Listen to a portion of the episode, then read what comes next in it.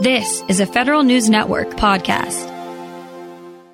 The Postal Service handed out millions of dollars in employee awards in a program that you might say lacked some solid controls. People nominated one another and then voted on whether they got the money. A few people even approved their own bonuses. For more, I spoke with the Deputy Assistant Inspector General for Audit, Wilvia Espinoza. Tell us about the program you were looking at, this awards and recognition program for postal employees. Give us the scope of it and, you know, how many people are involved and the kind of dollars involved every year. So, for background purposes, the Recognition and Awards program is intended to recognize employees who have demonstrated outstanding performance, superior competence, and have other significant contributions. So, with the exception of three high level awards that were processed manually, basically all the awards that are over $100 whether they're non-tangible or cash are processed through the e-awards system postal services award system so what we did was we reviewed recognition and awards data from october 2017 through september 2021 and during this time frame, the Postal Service presented over 133,000 awards, totaling over 76.8 million.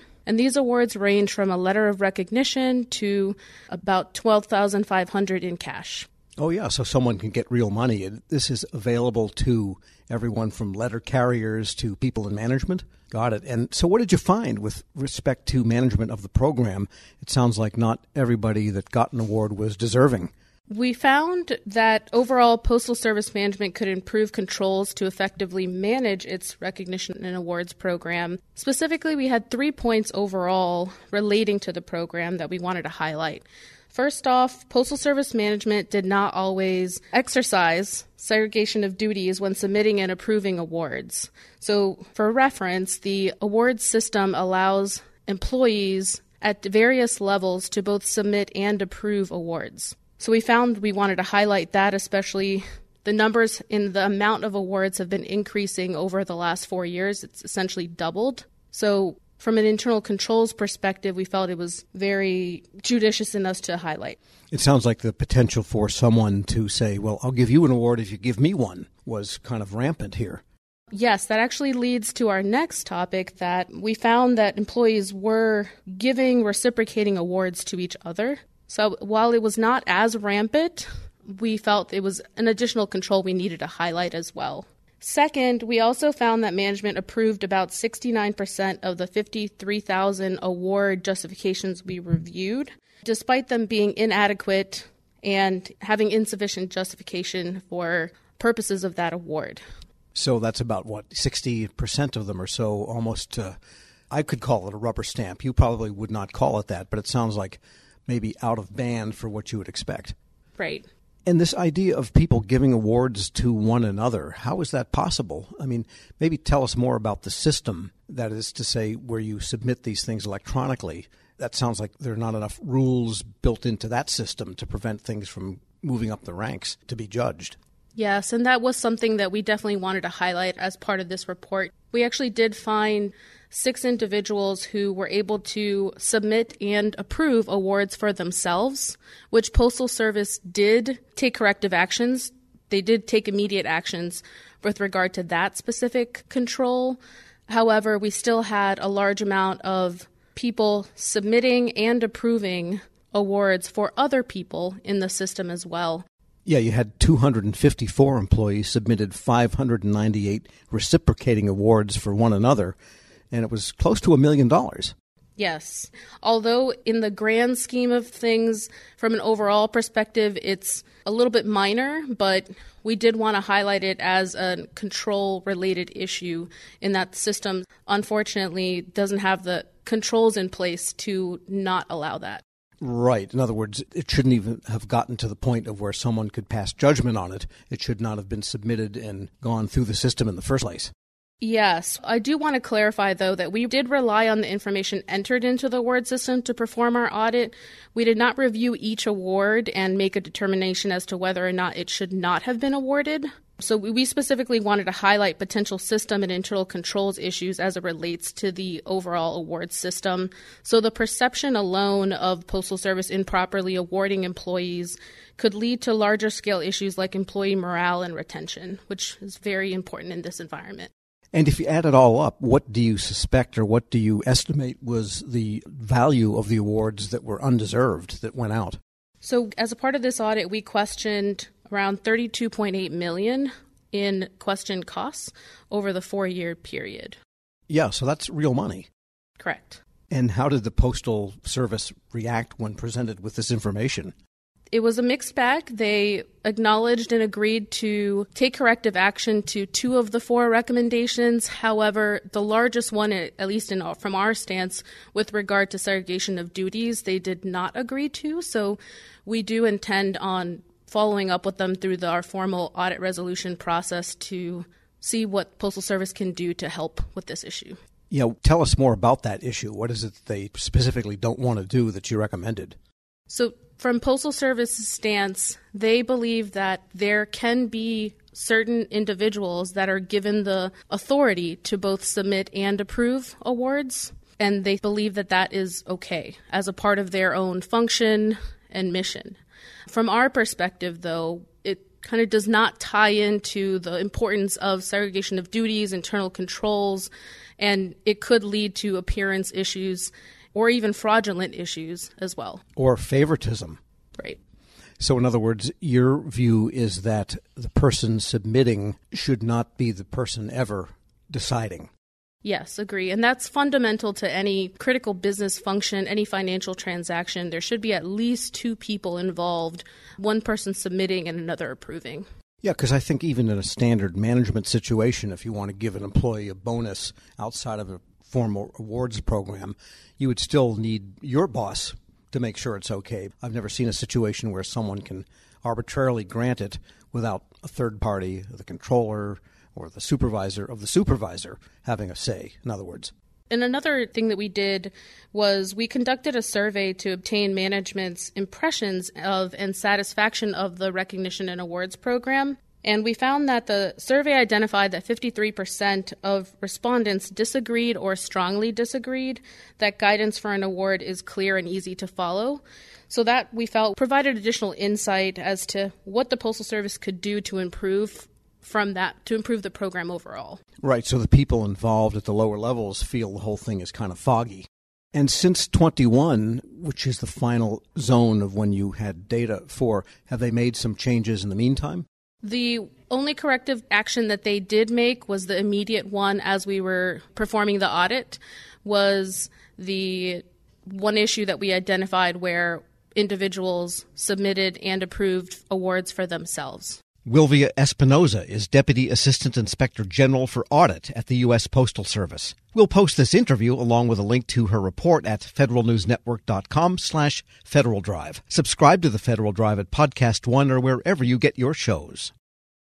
Hello, I'm WIPA CEO Shane Canfield, and thank you for joining us on another episode of Lessons in Leadership. I'm honored to be joined by Angie Bailey, founder and CEO of Ananda Life. Angie has a remarkable career in public service, beginning as a GS2 clerk typist with the Social Security Administration. And over the next 40 years, Angie steadily worked her way up through the government, ultimately becoming the Chief Human Capital Officer at the Department of Homeland Security. She's been recognized with presidential rank awards by two administrations for leadership, innovation, dedication, and commitment to the country. Angie, thank you for joining us. Thank you, Shane. What a pleasure to be here. Angie, you've made quite a name for yourself as a leader in the federal workforce. Who was the first person you remember looking up to as a leader, and what about them inspired you? You know, I often think about this because, you know, sometimes we think of the people that we look up to the most as being somebody that throughout our career has, you know, been at the highest levels and all. But I, you know, I've got to go back to honestly, whenever I was 10 years old, and uh, I remember I really wanted to play Little League baseball on a boys' team. I was the only girl. And interestingly, it was the women who would keep saying to me that no, I couldn't play. And then one day, whenever I was there to sign up yet again, uh, there was this guy, his name was Delbert Beiser. And uh, I remember he had like red hair and he had a wad of tobacco in his mouth and greasy overalls and everything. And he said, You know, I'll take her. I'll take her on my team. And, you know, just looking back on that, there's so many leadership lessons and things that I just really admire about him. And actually, I thought about throughout my entire career. He took a chance on somebody he didn't know. He um, put aside whatever conscious or unconscious biases that he might have had about having a girl on a team. He treated me the same. Uh, whether you know if i wasn't performing i got benched just like the boys. I got no special treatment. And and and he was just really honest with me and he just included me in everything. And so looking back on it uh, you know really it was delbert Beiser, our local mechanic in our little small village that was I think my inspiration for going on to, I hope, become the leader, um, you know, that, that I wanted to be. I'd say half of the guests on this podcast have had similar stories where they reach back to either childhood or young adulthood. And I, and I think as leaders, it's really incumbent upon us to keep that in mind that, that what we say and do at, especially in the younger ages, really can have a lifelong impact. How would you describe your leadership style, and and how's that developed over time? I would say that the one word that describes my leadership style is that I care.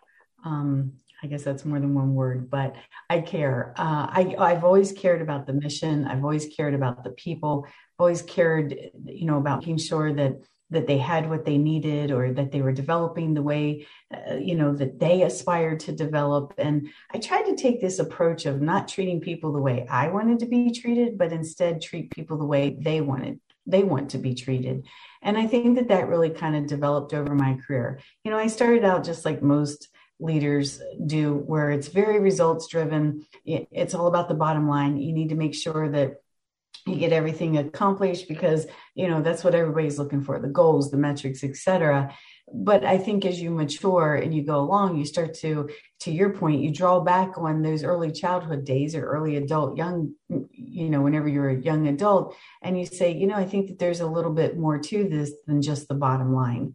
And so over time I really began to, I, I think, see a much bigger picture and the entire ecosystem, if you will, and how the people themselves fit into all of this. And that ultimately, at the end of the day, it was all about the people. And so I, you know, I think my, my maturity allowed me to then shift and focus more on the people than than so much on results and bottom line. You've been recognized with two presidential rank awards two different administrations. You founded your own company. Tell us a little bit more about your background from the beginning and, and how did that lead you to where you are today? Well, you know, it's kind of interesting, like you said, that I started out as a GS2 of Social Security Administration. I mean, what I really wanted to be was a criminal prosecuting attorney. It's, that's that was absolutely my dream. I sometimes joke and say what I really wanted to be was a mafia don, but that wasn't going to work out. So, you know, had to be a criminal prosecuting attorney. But you know, I had to get a job to pay for college. I, you know, it wasn't in the cards that I was going to be able to go to college without a job. So I applied at the Social Security Administration, or I'm sorry, at the unemployment office. And lo and behold, I got a job at Social Security. I didn't even know it was federal, to be honest. Uh, from there, I went to the Department of Defense and I found this, this career field called labor and employee relations. And honestly, it was as close as I was going to get to being a criminal prosecuting attorney. I didn't go on to be a, a, criminal prosecuting attorney, but I went on courtesy of Department of Defense to get both my bachelor's and my master's in leadership because the whole study of leadership I just find incredibly fascinating. Um, you know, from hi- historical to current current times, I just it's just something that's just really fascinated me, and so I just I would say I'm a lifelong learner of leadership. And then I would say some of the other things that got me maybe where I am today is I never really said no to anything. If people asked me to take on a new challenge, even if I wasn't sure I was going to be successful at it, I would say, you know what, not sure this is going to work out, but more than happy to give it a try. And it always worked out. But I think giving things a try and just not saying no to opportunities uh, is what really led from one position to the next. I feel like I was always rewarded for just stepping in or stepping up and taking on the challenges that times no one else wanted to do. Angie, thanks so much for joining us today. Oh, thank you, Shane. It's such a pleasure. I, I really appreciate you giving me this opportunity. Thank you. This has been the Lessons in Leadership podcast. I'm CEO of WEPA, Shane Canfield. Looking forward to talking to you next time. This episode is brought to you by Zelle. Whenever you're sending money through an app or online, it's important to do it safely. Here are a few helpful tips. First, always make sure you know and trust the person you are sending money to. Second, confirm you have entered their contact details correctly. And finally, if you don't trust the person or your recipient is rushing you to send money right away, think twice before sending money through an app or online. When you think about something that brings out the best in us, it usually involves helping someone else.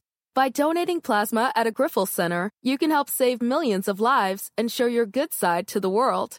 You'll join thousands of people who donate safely each week, so patients get the plasma derived medicines they rely on. And you'll be rewarded up to $1,000 your first month. Learn more at grifolsplasma.com.